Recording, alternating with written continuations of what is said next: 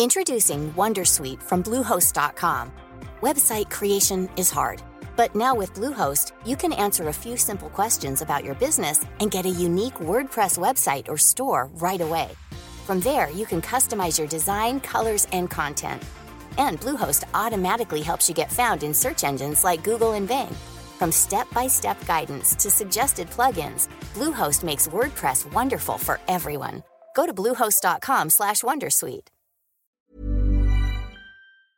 This episode of Politics Without the Boring Bits is sponsored by BT because BT means business. BT knows that businesses come in many shapes, sizes, and guises, from the person just starting out at their kitchen table to the biggest employer, which is why no matter what line of work you're in, they've got your back to help you succeed and do what you do best. No doubt connectivity is a must in Westminster, and it certainly helped us to get this episode created and distributed to you listening right now. BT already connects more than 1 million businesses and public sector organisations, offering secure and reliable connectivity. Nearly three quarters of people running a business or side hustle feel they couldn't do so without reliable broadband and mobile connectivity. That's why having connectivity you can count on is a must for business, whether it be facilitating multiple devices being connected at once or making team calls or guest Wi Fi access for customers. BT's connectivity helps keep you and your customers happy. Whatever your business, BT's got your back. Search BT's got your back.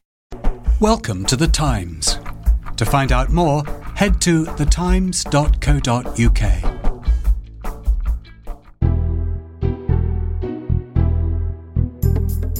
Welcome to the Times Opinion Podcast. My name is Tim Montgomerie, and this week I'm joined by columnists Jenni Russell, Rachel Sylvester, and Matthew Parris. And we thought we'd kick off this very exciting general election year, and I'm sure you're as excited as we are, um, with a special look forward to the politics of the coming year. And this is potentially going to be a cough-tastic edition of the Opinion Podcast because three of us have colds, um, but we are going to endeavour to fight through some questions that I've set, exam, political exam questions I've set for our panelists about the election to come. And Matthew, can I start with you? We are told.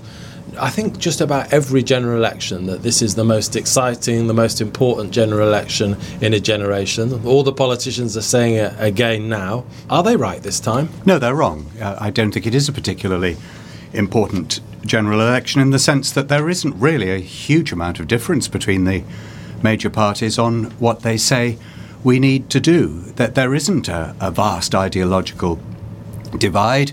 We could take our views about the likelihood of Labour to do what it promises or the competence of the Conservatives to hold things together, but that's about the level that the debate is at. We're not going to have any big ideological questions uh, during this election campaign.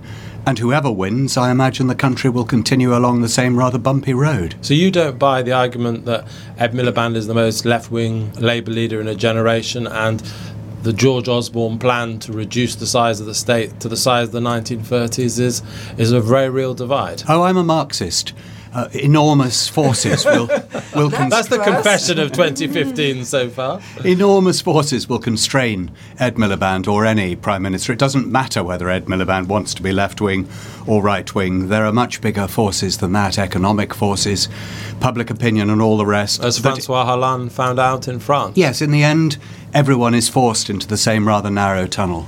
You're almost making the argument this election doesn't matter, but maybe we'll come back to that. Rachel, are you? Um, on Matthew's side on the importance well, of this you election? Said, you said, was it going to be exciting or important? And I think it is going to be exciting because there's an unpredictability to the smaller parties and what happens there. So the, the, these days of these just two big parties have gone, and now UKIP, the Greens, the SNP are throwing all these small spanners in the works. Mm. And we don't know. The exciting, the interesting thing is, is that going to collapse? And I think it will a bit. But to what extent does the churn between all these smaller parties make this very unpredictable. And I think also adds an element of a sort of culture war to the election that we haven't always seen. I, th- I thought it was very interesting when all the parties came out of the blocks very fast this week after Christmas.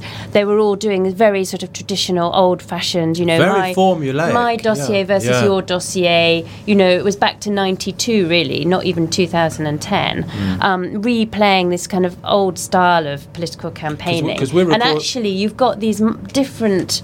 Um, you've got these different forces about what sort of country do people want? Do they feel happy with immigration? Do they want a more environmentally friendly country? The sort of Scottish nationalism, and I think they're slightly, you know, they're, they're missing the point in a way. So, Rachel, in your column in Tuesday's newspaper, though, one of your points, though, I think, is that none of the parties is capturing the optimistic Clintonian, Blairite politics of the past. I think, in in your opinion, it's all quite narrow-minded, quite pessimistic. Yes, You- it's. I think I, I I was trying to say that they're kind of exchanging all these facts, and actually, people want a sort of sense of fables and what you're you going to do to make the country a sort of better place. What's your sort of I mean, vision is a bit of a cliche, but what what are you going to do to make this country change?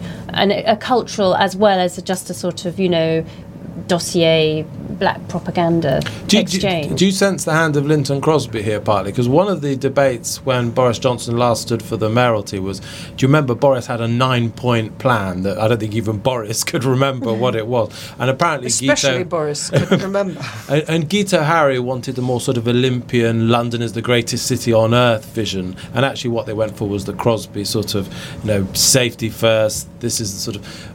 That seems to perhaps be perhaps his influence on Yeah. at least the Tory campaign. Yeah, I talked to somebody at Downing Street yesterday who said, you know, people talk, say the re- wheel's been reinvented and politics is all different, but it isn't. In the end, people will vote on who's going to make them better off. Yeah. Uh, and they may be right about that, but it makes for a slightly depressing election campaign.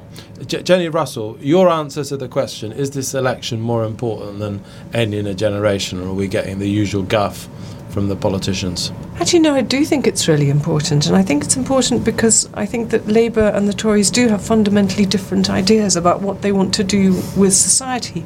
And, and you don't you don't agree with what Matthew said that they may have the different ideas, but they'll be pulled back by economic gravity, the gravity of the markets. I think Matthew is absolutely right that they are very constrained. Nevertheless, within that, you can choose to do things that either emphasise the well being of the very well off or that emphasise the well being of people who are further down the pile. And I think it's much too easy to feel when you're sitting in London and you're a prosperous middle class professional and the people you know are largely in that group as well. Quite how difficult life is for people at the bottom now and people outside London and people who can't find full time work and people who are affected by the bedroom tax and by the cuts in welfare and by the freezing of tax credits and all those sorts of minor changes are actually slicing away at people's ability to manage their lives. And I think it, it's actually critical um, who wins this election in terms of which direction Britain goes in. Also, as somebody who's fundamentally a Labour supporter, I think that what's happened to the economy over the past few years um, has been a, a mistake. I think that George Osborne froze the recovery by going into deficit reduction, therefore starving the economy of the investment it needed to um, to grow, and that the Keynesian economic stimulus would have been the right way to go. And I think that if we get more, the Tories doing more of the same, then I think we're going to have a very shaky economy and a lot of people being poorer than they need be. The So- other, the other part of that too is that I think it actually matters very much how unstable this election result is likely to be. Because if lots of people vote for the little parties, there's going to be so much horse trading, it's not going to be at all clear what policies the parties are going to be able to implement because they're going to have red lines which are incompatible with whoever they are uh, wanting to go into alliance with. So I actually think that um, the political future looks very uncertain. And, and what do you think, um, Rachel Sylvester, about the parties answering questions about what they would do in the event of a hung parliament? Michael Gove was on Newsnight on Monday night, and he said, We're not even contemplating the idea of a hung parliament. rubbish. We haven't any strategy or tactics or plan B for that eventuality. I didn't believe a word of, of that. I can understand why he doesn't necessarily want to get into that conversation, but there must be a better way of them handling hmm. that question. Yes, I mean, I, I think it's inevitable. They all have to pretend that they're going to win an overall majority and it's all going to be triumphant. But in reality, behind the scenes, all the parties must and should be thinking about where what they could do as a deal, who, what negotiations they would have. The problem for Labour in 2010 was that they were so ill prepared. They didn't know exactly what their negotiating position was. Well, they expected the Tories to win, didn't they? And Well, they were surprised so we ended up with a yeah, hung but actually, it's it's foolish not to have something prepared. The question is how. I mean, it will be all the media want to know is what's your red line on X or Y, Hmm. and it, the danger is we're going to end up with this sort of you know stalemate with us cons- constantly asking that and them refusing to even admit there are any red lines, and it could get very frustrating. But that's the reason why my, Michael Gove refuses even to engage with the question. The moment they do engage Yeah. with it, they will have us uh, bargaining with them over red lines and there'll be no end to it. So I don't think there's any answer that Michael Gove can give but the one he did give. Uh, and I agree with you that they should be thinking about coalition, but I think they almost certainly are thinking about coalition. Jenni rightly rebukes me on this score at least, that if this election does lead to complete chaos and an inability to form a stable government, that really would be important. What I think is interesting is all the party, or both Labour and the Conservatives, particularly Conservatives, are talking more and more about preferring a minority administration to going into coalition. And you talk to people at Downing Street, and they say Cameron just doesn't want a repeat of this kind of. Uh, Lib Tory coalition, um, and he'd prefer to sort of go it alone and have the try Does, and does he run prefer a, that, or is that mm. more because his parliamentary party wouldn't let him have another? Well, deal? somebody I spoke to said he would prefer now to go Really? into minority mm. than a shared government. And I think there's a danger with that, looking, you know, sort of too tribal and too looking behind their backs at their backbenchers, as you say, and at the party, rather than thinking about what's best for the country. And actually, I think a lot of people feel the coalition, you know, for all its flaws and faults, has worked reasonably well. Um, and and if they're I know going to someone start around ruling this table out, who'd quite prefer a Conservative Liberal coalition to a Conservative majority Oh, government. absolutely. Isn't yeah, I that right, Matthew yeah, Parris? Yeah, I don't want the Tories to get into bed with those right wing elements that you're, that you're always cautiously recommending to me, Tim. Yeah, And, the, um, Liberal, the Lib Dems could save a Conservative government. You'd rather Nick Clegg and David Laws was there rather than Peter Bone and Of course I uh, would. deciding. And in your saner moments, Tim, so would you. Um, Jenni Russell, in terms of this chaos that you predict, of course, this is one of the Tories' principal messages choose the Conservatives or choose chaos. But if there is a sort of a hung parliament with lots of minor parties playing a big role, who out of the Scottish Nationalists, the United Kingdom Independence Party, and even, of course, the Lib Dems, we mustn't forget the Lib Dems, who do you think might be the one that really figures prominently in that scenario? Well, if we look at what the polls are telling us at the moment, then although UKIP is going to be a very disruptive force in the election campaign, it's highly unlikely that they'll end up with more than, on the most optimistic um, estimates, if they got 12, it would be an That absolute seems to miracle. be the high end of expectation. Yes, and some Yeah. people say eight would be a good result and five is quite realistic. Whereas on current um, polling, it looks as if the SNP will end up with at least 28 seats in Scotland rather than the six they've got now. So they'll be by far the biggest block Hmm. of the minority parties and will have. Particularly if the Lib Dems lose half of their seats, they will go down to something like 25, exactly. So it may well be, if it, and that's on the assumption that Jim Murphy does very well and gets um, back to 35% for Labour in Scotland. Currently, they're on 26. So there's a huge um, road to go there. But so the SNP are undoubtedly going to be the people who've got all the bargaining power in any um, coalition coming up. You and agree with that, interestingly, Rachel? we y- yes, I think so. But um, we interviewed Alex Salmond just before Christmas, and he said very explicitly he wouldn't go into coalition with Labour. He would prop up a minority Labour government on possibly some kind of confidence and supply deal, but he wouldn't actually formally join a coalition. He'd just use the power he held over a minority government to extract as many concessions for Scotland as possible. Week And by he- week by Week week. by week. And he said, having run a minority administration in Scotland, he knew exactly how to play the system, having been on the other Yeah. side of it. And he will be an incredibly canny operator at Westminster, uh, and he will squeeze whoever's in Downing Street for all they're worth. Who, who do you fear more, Matthew Parris, holding that balance of power? Uh, Rachel chills me with that scenario of Alex Salmond running it, but I guess you would hate the idea of Nigel Farage being in that position as just as much. Oh, oh just as much. Uh, absolute nightmare. But uh, SNP and, and UKIP are strangely very similar political forces, even though one thinks of itself as on the left and the other thinks of itself as on the right. They're both basically populist.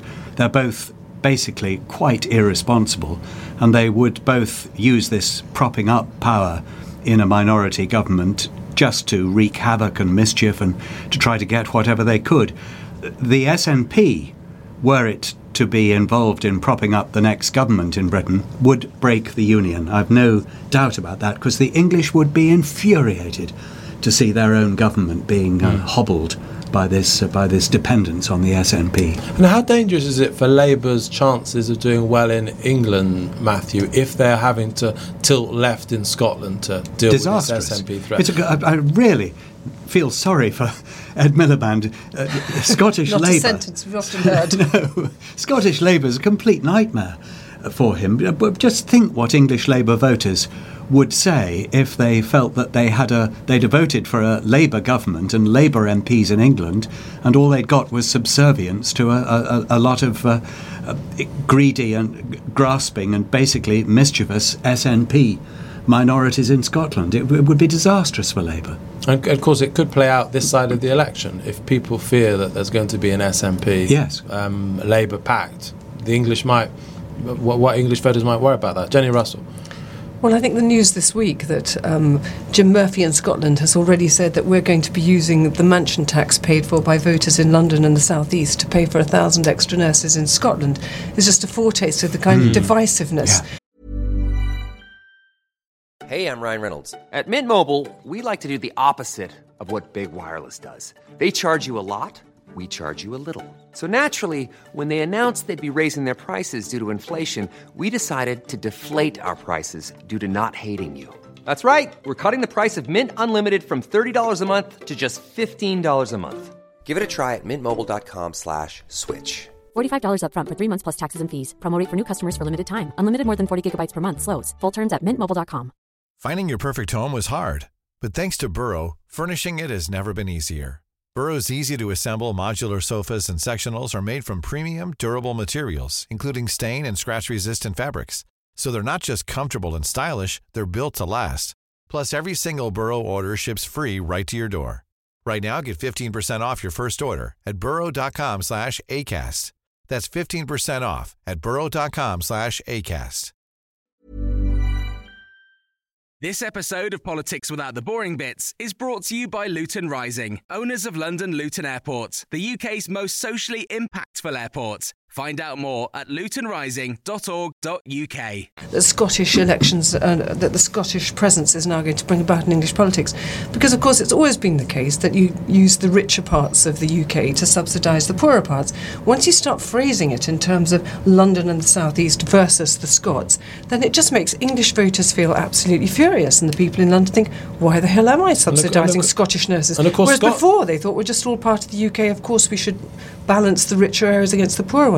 But if that's what Scottish Labour are already saying, then I, I fear very unedifying, divisive politics over the next few months. And of course- Scotland is not a poorer part of the UK anymore. The poorest parts are Wales, the northeast of England, uh, the Poorer than northwest London. to some extent. But sure, you're poorer than right. London, but They've got the actually, leverage. compared to Wales, which is the poorest part of the UK, it, Wales does not do well out of the current spending settlement compared to. It's to the Scotland. untold story how poor Wales Yes. is. Ra- Wales is really poor, and nobody talks about it. It's the issue also that of Scotland seeing itself as as an identity of its own. So I, th- I think the other interesting factor is what happens if there is a referendum on the EU. And uh, if um, Alex Salmond has said very explicitly that if Scotland votes to stay, England votes to leave. If there's a difference in that, and the UK leaves on the basis of effectively English votes, then it would then there would then have to be another referendum on the Scottish independence, and that you know it's a whole sort of can of worms. Once you start seeing different sections of the electorate in terms of their kind of Scottish or English identity rather than their United Kingdom identity, you are uh, you know there is, as Matthew says, a sort of slippery slope to break up. The question I'm asked most is who's going to win the next election. But th- there is another question, which is who would want to win the next election? Because Rachel Sylvester, if I, Matthew has written um, this in one of his columns as well. You know, there's a lot of interesting politics ahead in the next Parliament, but the Tories could be torn apart by Europe if they stay in power. Labour could be torn about part by austerity. I don't think the Labour movement, the wider Labour movement, is prepared for the toughness of the spending cuts that a Labour Prime Minister would have to implement. Would any party want to win the next election in their deep Because I know a lot of Tories privately say this is the election to lose. Labour MPs say the same. Yeah.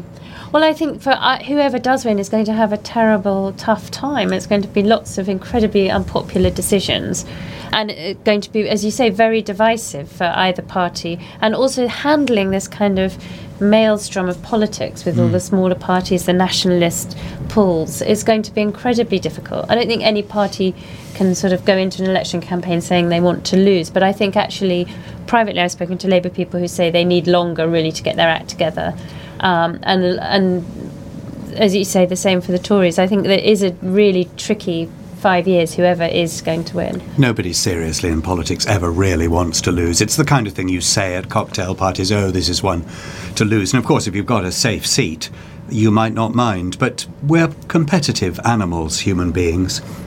And in the end, you want to win, and you see that winning might bring you many difficulties, but you think, especially if you're the kind of character that's gone into politics, you think that you may have a lucky break, luck maybe on your side, and hell, you'll be Prime Minister, and no one will ever be able to have taken that away from you. Yeah, a big factor, of course, in this Parliament is half of the Lib Dem MPs are ministers. You know, this is one of the reasons why they, I think they've been so happy and so content. And I think one of the under told stories as well is how well Nick Clegg has managed his party. He's rotated baubles all through his party, and most people have felt mm. part of power.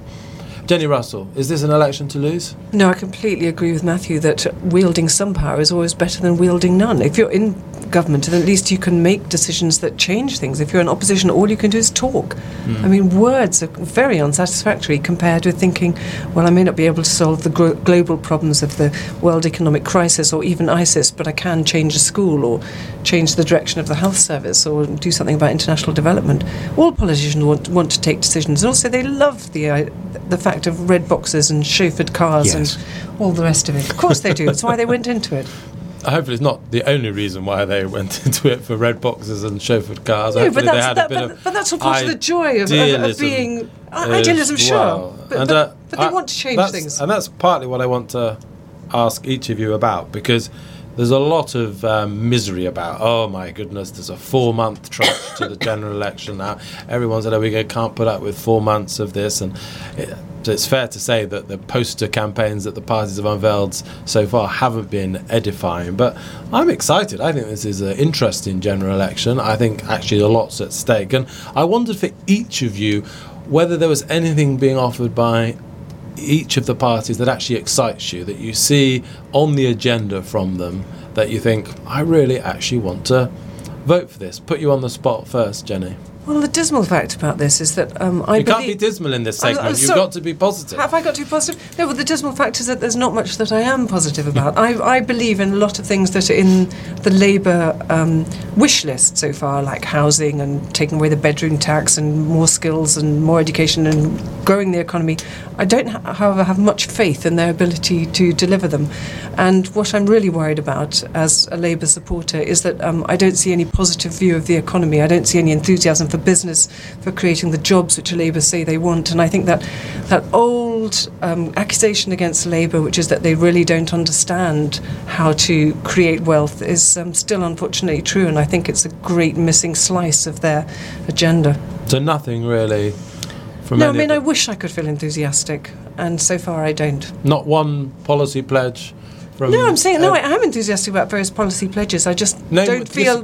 Name one for me. Housing. Housing. I think housing is absolutely critical. Building a great many more houses.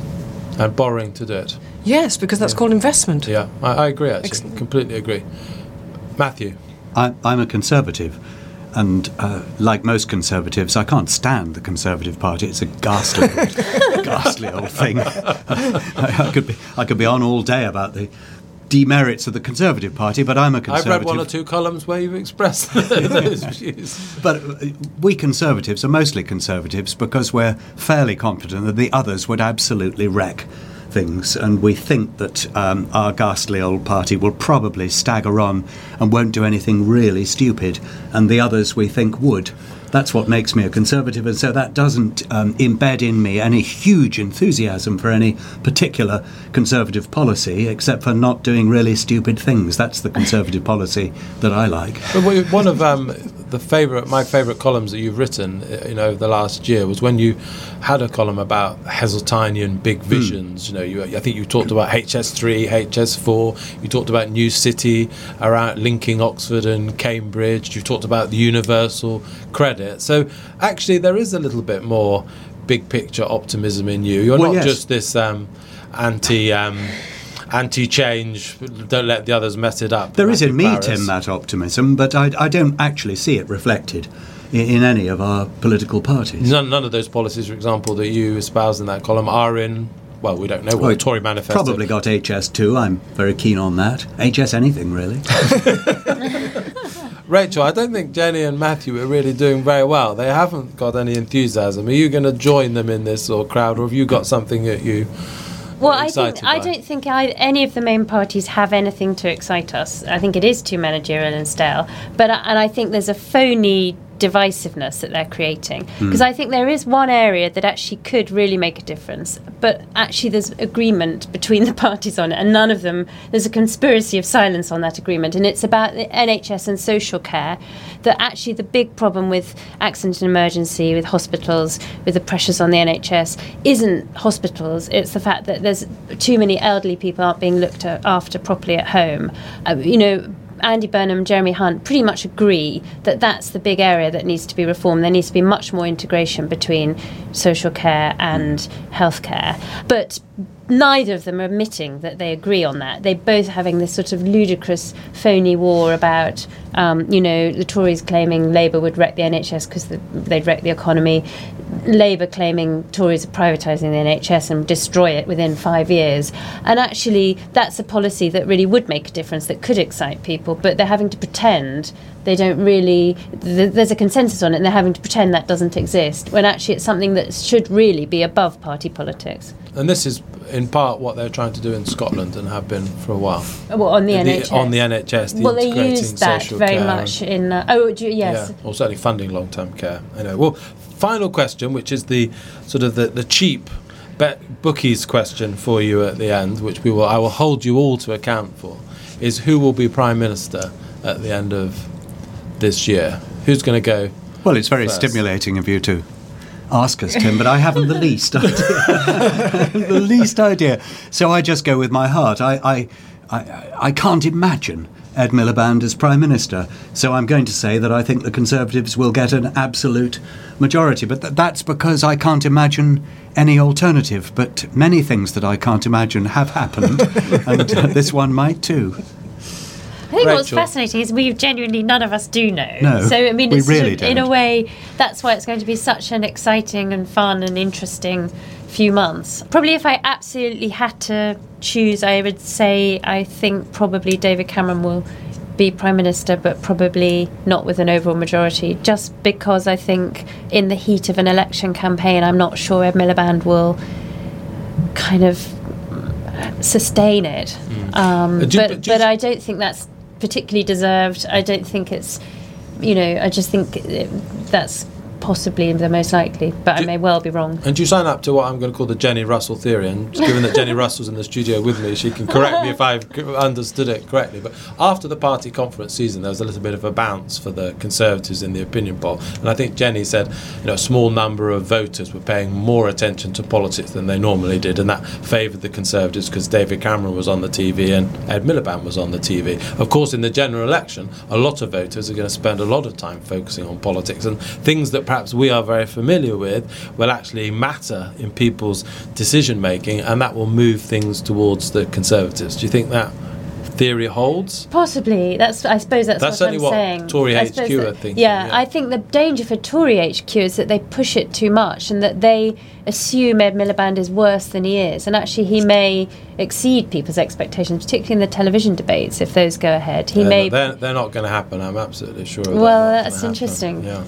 But Um, there, there's an arrogance to number 10 if they think they can get away without that. Do you think so? Yeah, 'cause I, think they're too arrogant. That I will d- be their problem. I just think they will take the view that they'll say we absolutely want the debates to happen, but we must include UKIP, we must include the Greens, we must include the SNP, and knowing, of course, that those conditions will mean that Labour can't accept the debate. So I think they'll get away with it, but we will see. Jenni, Jenni Russell, who's going to be Prime Minister by the end of 2015?